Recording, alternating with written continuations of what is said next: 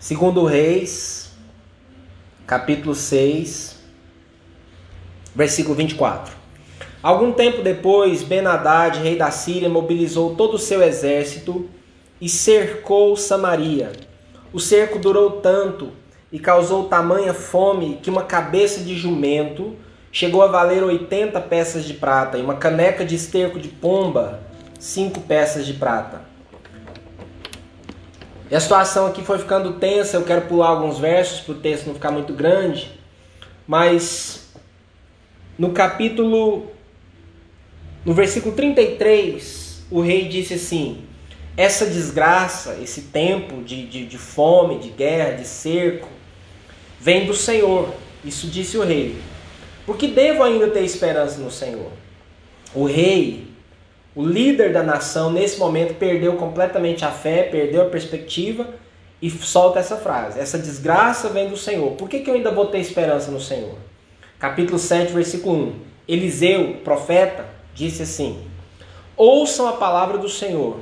Assim diz o Senhor: Amanhã, por volta desta hora, na porta de Samaria, tanto uma medida de farinha, que era em torno de 7 a 14 litros de farinha, como duas medidas de cevada serão vendidas por uma peça de prata. O oficial em cujo braço o rei estava se apoiando disse ao homem de Deus: Ainda que o Senhor abrisse as comportas do céu, será que isso poderia acontecer? Esse homem questiona aqui porque, veja, eles estão num momento de cerco, de, de escassez, de fome. As pessoas estão literalmente praticando canibalismo. Uma cabeça de jumento, imagina, uma cabeça de jumento dos poucos animais que ainda restavam na cidade, estavam sendo caçados, comidos, e tinha gente vendendo uma cabeça de jumento por 80 peças de prata. Uma fortuna. E um pouco de esterco de pomba. E para que, que alguém ia comprar esterco de pomba? Provavelmente para servir de combustível para botar fogo e, e fazer a, a, a cabeça de jumento. Alguns estudiosos dizem que esse esterco de pomba que não seria esterco de pomba, mas seria uma espécie de, de planta de qualquer forma, a situação era essa. E o profeta diz que no dia seguinte seriam vendidos, seria vendido farinha, cevada em abundância por uma peça de prata, ou seja, haveria comida boa e barata novamente. Então esse homem diz: ainda que o Senhor abrisse as comportas do céu, será que isso poderia acontecer?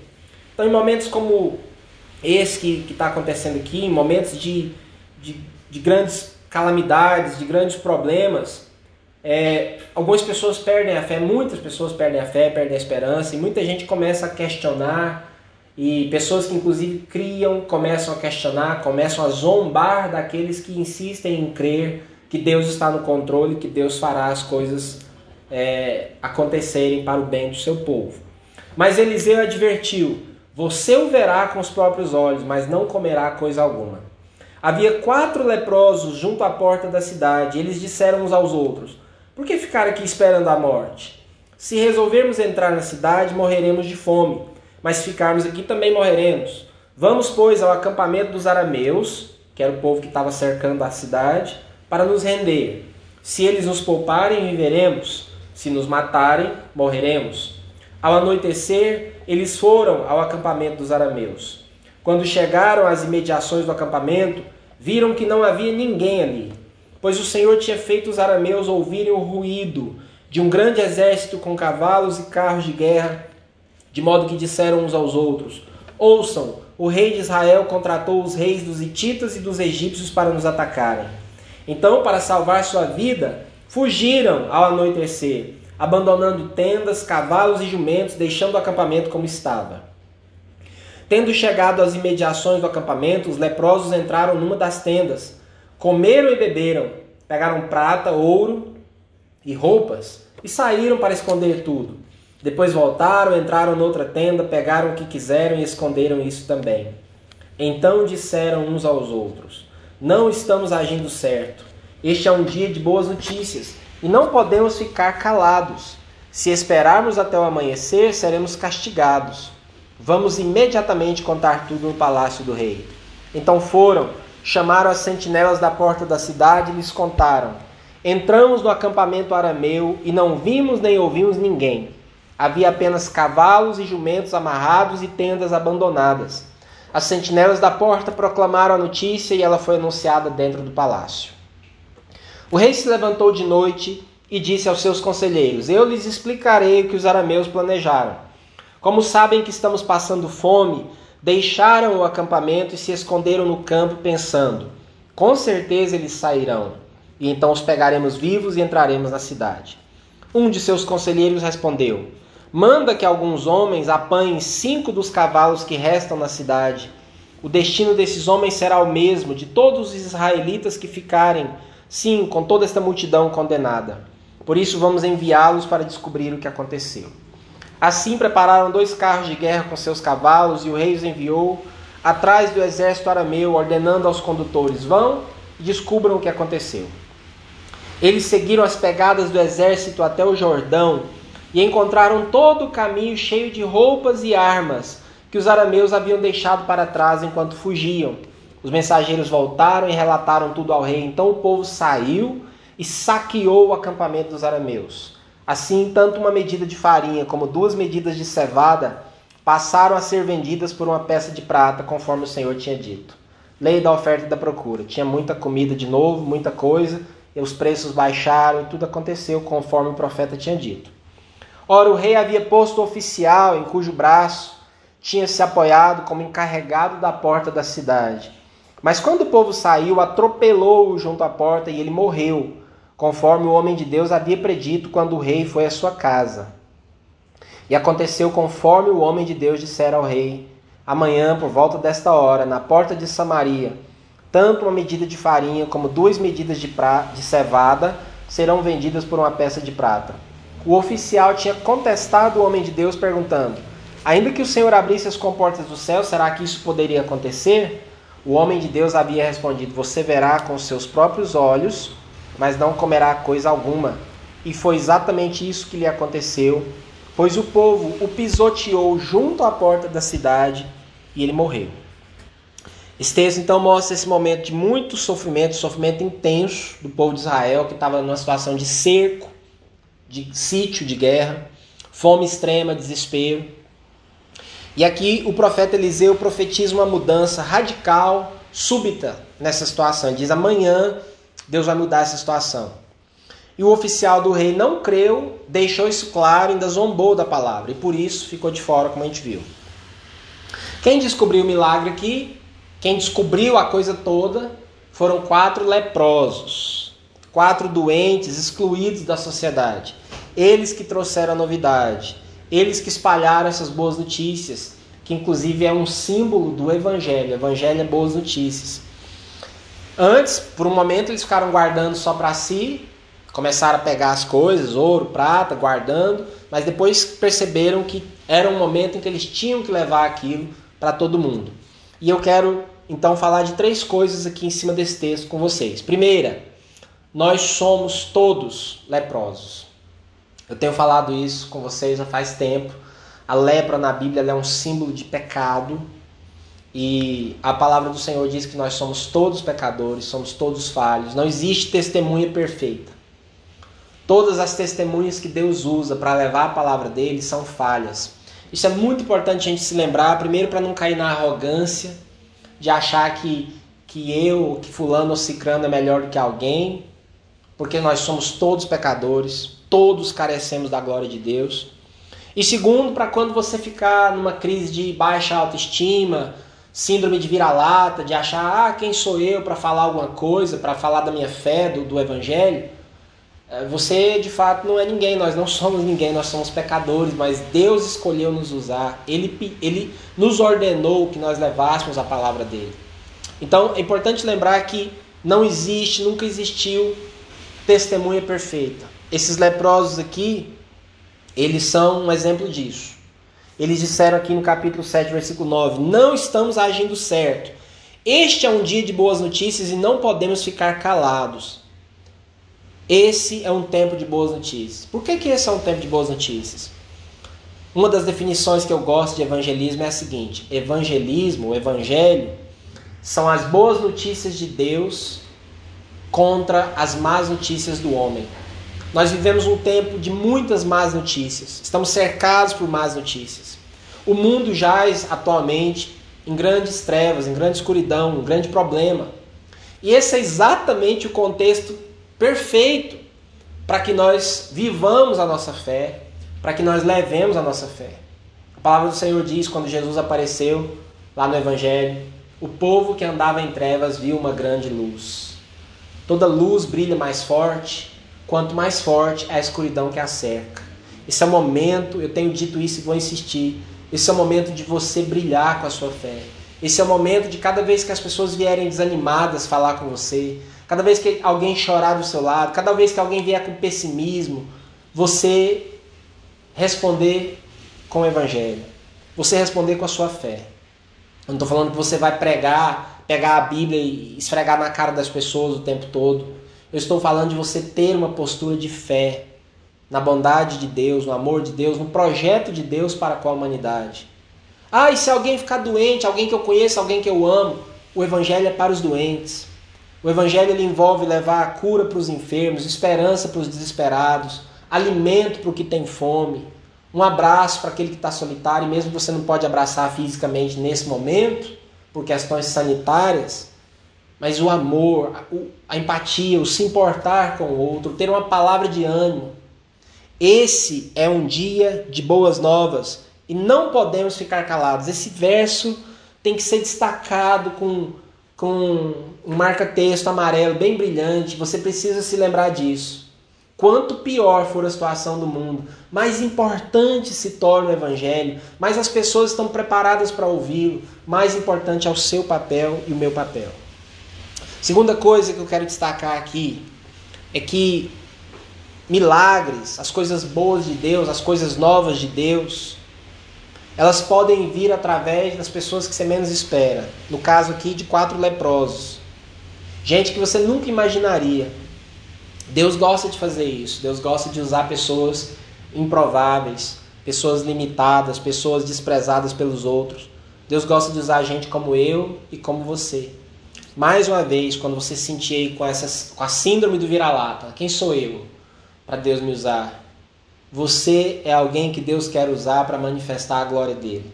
Quanto mais incapaz, quanto mais pequeno, limitado, sem voz, sem recursos, mais Deus tem prazer em nos usar, porque assim a glória é toda dele. Assim as pessoas vão reconhecer e vão saber que o que está acontecendo é ele que está fazendo.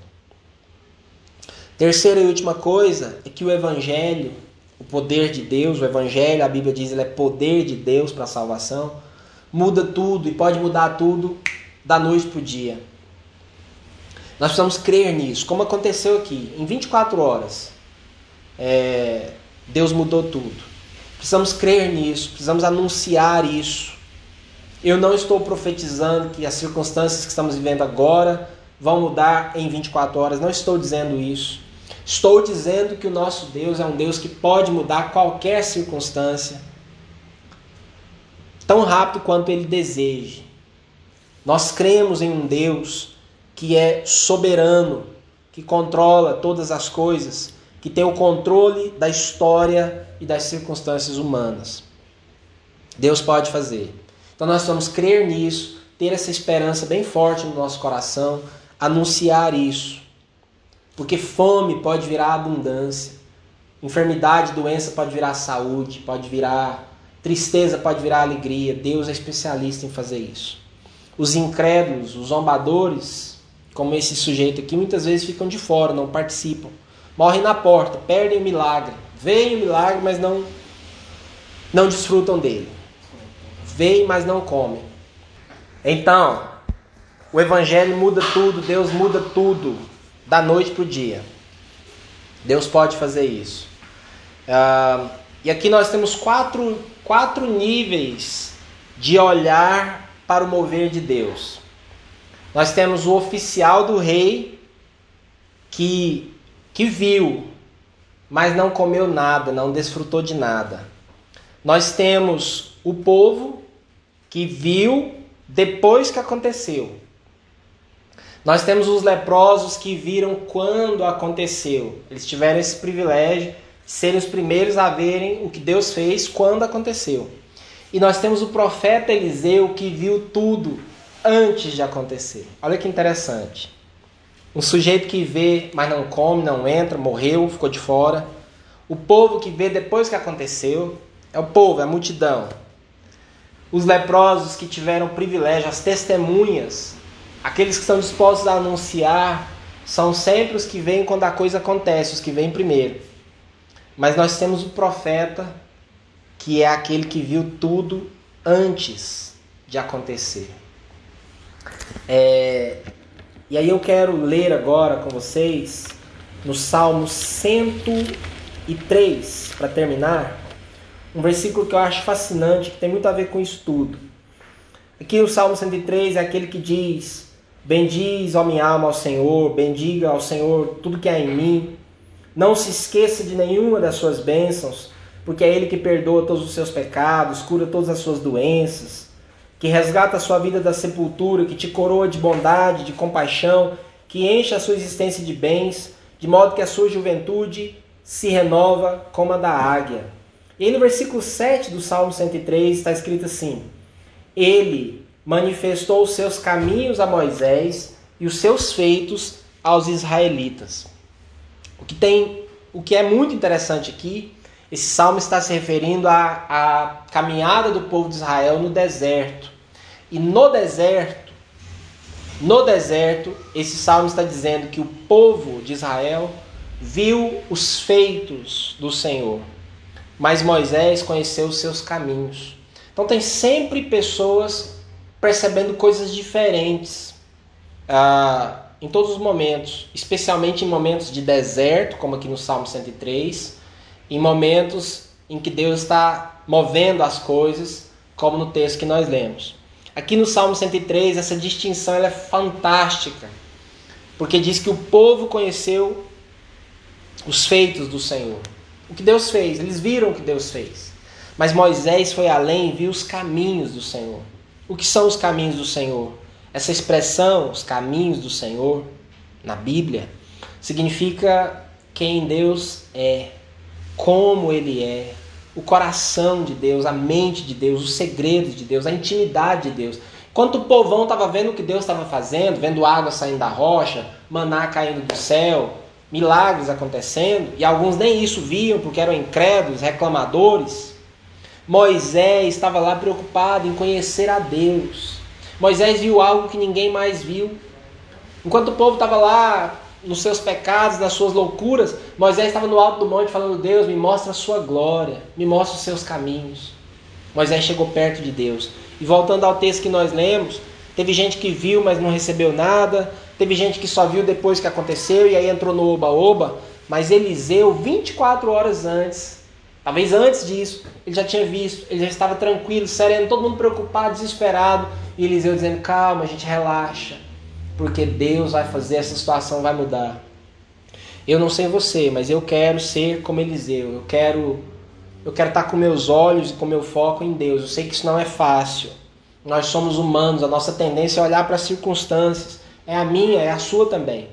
Mas nós precisamos exercer a nossa fé, fazer como Moisés, tirar os olhos das coisas exteriores buscar os caminhos do Senhor e ser como Eliseu que viu o mover de Deus antes que ele acontecesse. Isso não é negar a realidade do problema. Isso é proclamar a realidade maior do nosso Deus. O problema é real, a situação é real, mas Deus é mais real. Deus é maior do que tudo isso. E eu me lembro de uma situação em que, é, também com Eliseu, no capítulo 6, lá de 2 Reis, ele amanheceu um dia e a cidade estava toda cercada de inimigos que vieram para prendê-lo. E o servo de Eliseu ficou desesperado, falou: meu, meu senhor, nós estamos cercados. Eliseu olhou para ele e falou: Calma, meu jovem. E Eliseu orou e falou: Deus, abre os olhos dele. E Deus abriu os olhos espirituais daquele jovem e ele viu que ao redor do exército que o cercava estava um exército de anjos, de carros e cavalos de fogo. Então a realidade de Deus ao nosso redor é maior. Nós aqui na nossa limitação ficamos olhando para o que está acontecendo, nós achamos que sabemos, que entendemos das coisas. Mas Deus sabe muito mais do que nós, Ele é maior, Ele está acima e além de todas as coisas. Mantenha o seu foco nele. É isso que eu quero te animar. Quero te dizer que Deus vai mudar a sua história, vai mudar a nossa história. vai mandar abundância, vai mandar bênçãos, vai mandar milagres e coisas incríveis na nossa vida. Mas você precisa crer. Você precisa antecipar isso com a sua fé, assim como fez Eliseu. E a última coisa, é um momento para você aproveitar, como Moisés aproveitou o deserto, em que muitos estavam reclamando. Moisés aproveitou para conhecer os caminhos do Senhor. Esse é um momento para crescer na fé. Esse é um momento para alimentar a sua fé com a palavra. Esse é um momento para você conhecer a Deus como você nunca conheceu antes. E esse é um momento para você proclamar as boas notícias. Eu quero repetir aquela frase dos leprosos. Esse é um tempo de boas notícias e nós não podemos ficar calados. Quero te convidar a fechar seus olhos agora, que eu quero orar por você. Ó Deus, eu quero te agradecer pela tua palavra, que é poderosa, que é alimento para o nosso espírito, que nos fortalece, que nos edifica, e pedir que em nome de Jesus o Senhor nos faça como Moisés e como Eliseu. Enquanto pessoas ao nosso redor estão desesperadas, estão perdendo a fé, estão murmurando, estão angustiadas, que nós possamos nos lembrar do Deus que nós cremos e servimos. Que assim como Moisés, nós possamos conhecer os teus caminhos que assim como Eliseu, nós podemos, possamos ver aquilo que o Senhor está para fazer antes que aconteça, porque isso é fé. A fé é enxergarmos realidades que ainda não existem como se já existissem. E que nós possamos, como esses leprosos entenderam, que nós possamos entender que esse é um tempo de proclamar as boas notícias e que nós não podemos ficar calados. Que seja assim, em nome de Jesus. Amém. Que Deus abençoe você.